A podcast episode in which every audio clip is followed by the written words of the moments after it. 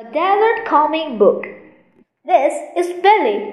She lives in the state of Arizona. Let's count some of Billy's favorite things in the desert.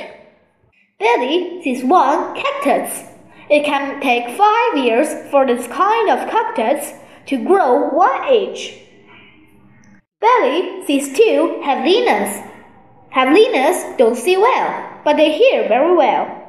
Billy sees three roadrunners. Roadrunners are quick. They can catch and eat rattlesnakes. Billy sees four jackrabbits. Jackrabbits can run fast and jump high. Billy sees five quails. Quails like to hide in bushes. Billy sees six tree lizards. Tree lizards can climb almost anything. Billy sees seven hummingbirds. Hummingbirds need to eat about 15 times each hour.